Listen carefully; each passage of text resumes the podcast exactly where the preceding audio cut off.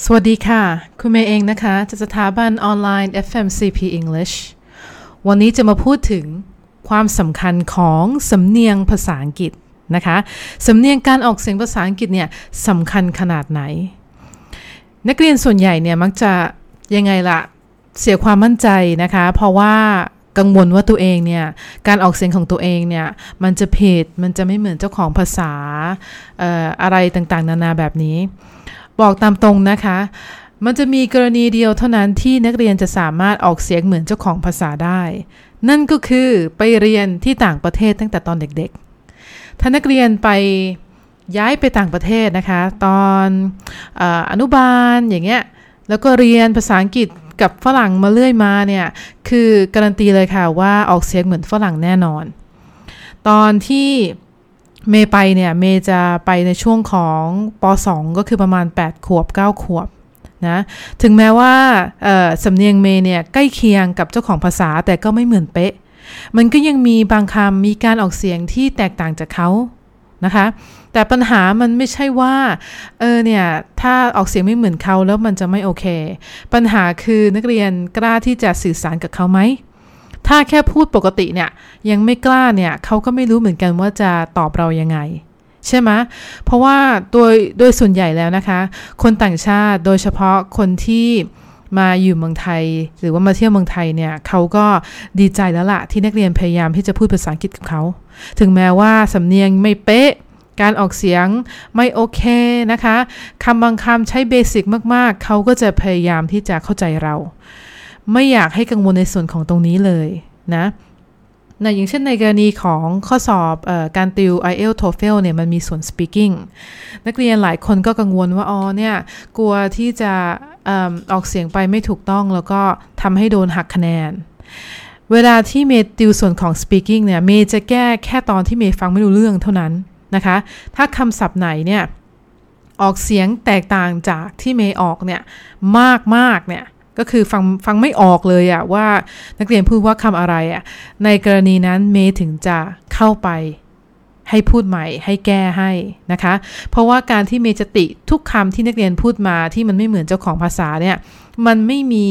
ข้อดีอะไรเลย นอกเหนือจากการที่ทำให้นักเรียนเสียความมั่นใจ แล้วก็ไม่กล้าที่จะพูดอีกต่อไป เพราะกลัวผิดนะคะ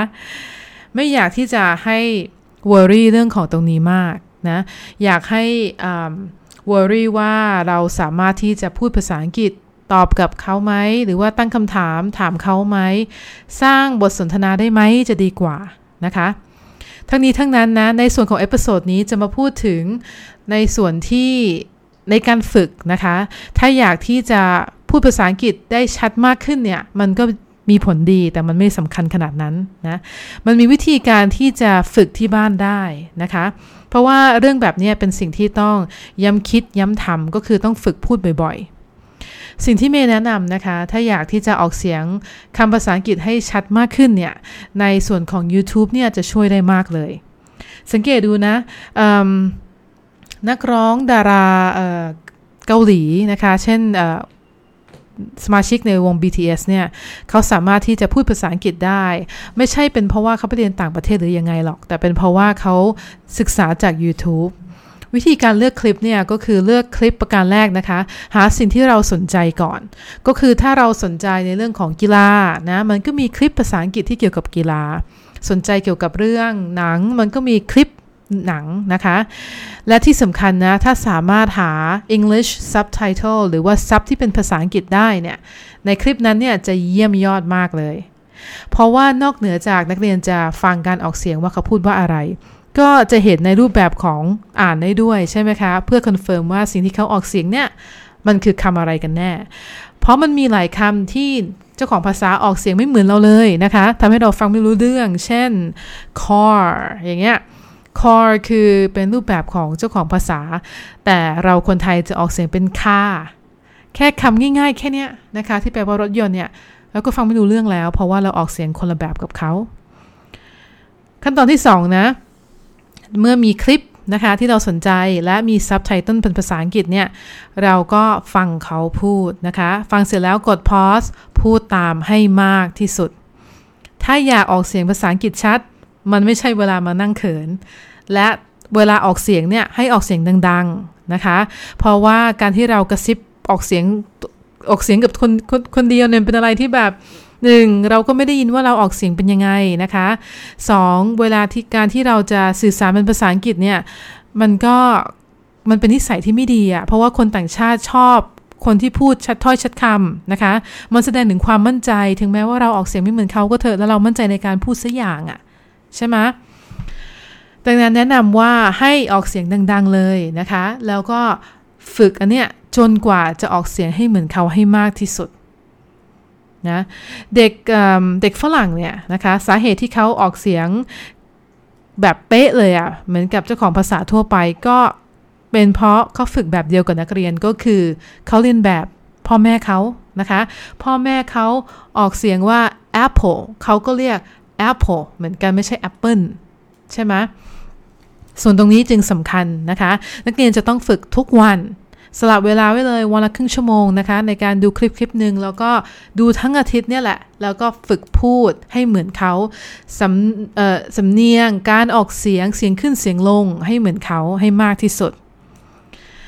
เวลาใช้นะคะ ถ้านักเรียนมีโอกาสได้คุยกับคนต่างชาติเนี่ย ก็ให้พูดแบบเขานะ ถ้าเจอคนไทยนะคะเขาอาจจะไม่ไม่ชินกับการออกเสียงของนักเรียน มันก็ขึ้นอยู่กับละเทศะในการใช้เนาะถ้าเราไปบอร์ดมีติ้งเนี่ยนะคะแล้วหัวหน้าเป็นคนต่างชาติเราก็ต้องพูดให้เหมือนกับหัวหน้า หัวหน้าจะได้เข้าใจเรา แต่ถ้าเราไปประชุมกับคนไทยด้วยกันเองเนี่ยเราไม่ไม่จำเป็นจะต้องออกเสียงขนาดนั้น เพราะว่าเขาก็จะไม่เข้าใจเราเข้าใจไหมคะ มันขึ้นอยู่กับว่าสถานการณ์นั้นเนี่ยนักเรียนกำลังพูดกับใคร เท่านั้นแหละนะคะ ท่านท่านนักเรียนฝึกตลอดไปอย่างนี้นะคะ แล้วก็ได้มีโอกาสได้ฝึกในที่ทำงานหรือที่โรงเรียนเนี่ย เจอทีเชอร์ก็พูดไปอย่างนั้นเลยไม่ต้องเขินไม่ต้องอาย เพราะว่านี่มันเป็นทักษะของเรานะคะ ถ้าแต่ละถ้าคนอื่นบอกอุ้ยทำไมเธอออกเสียงแปลงแชร์ยังกะอะไรอย่างเงี้ยก็คือช่างเขาไปนะคะ เราอยากออกเสียงชัดเจนขึ้น เราก็พูดแบบนี้ ขอแค่ว่าเลือกกาลเทศะที่เหมาะสมเท่านั้นเอง โอเคนะ ดังนั้นเนี่ย เดี๋ยวเมย์จะมาสรุปให้อีกครั้งหนึ่งนะคะว่าสำเนียงภาษาอังกฤษมันไม่ใช่ทุกอย่างของการเรียนภาษาอังกฤษนะ ถ้าออกเสียงได้ชัดเนี่ยมันก็ดีกับตัวนักเรียนเอง แต่มันไม่ได้แบบเป็นสิ่งที่สำคัญที่สุดในการสื่อสารว่าอย่างนั้นนะคะเปอร์เซ็นต์ในการที่นักเรียนจะออกเสียงให้เหมือนชาวต่างชาติเป๊ะมันน้อยมาก ดังนั้นก็ยอมรับเถอะนะคะ อย่างน้อยเนี่ยข้อดีของเราก็คืออย่างน้อยเราก็รู้สองภาษาละกัน ใช่ไหมมีแบบสำเนียงแปลงๆหน่อย แต่เราก็สามารถที่จะพูดสองภาษาได้นะคะ โอเค เดี๋ยวฝากตรงนี้ไว้ตรงนี้นะคะ แล้วก็ 3 อย่างนี้เอาไปฝึกในที่บ้านได้ ถ้าเกิดอยากที่จะพูดภาษาอังกฤษชัดเจนขึ้น เดี๋ยวเจอกันในเอพิโซดต่อไปนะคะ สวัสดีค่ะ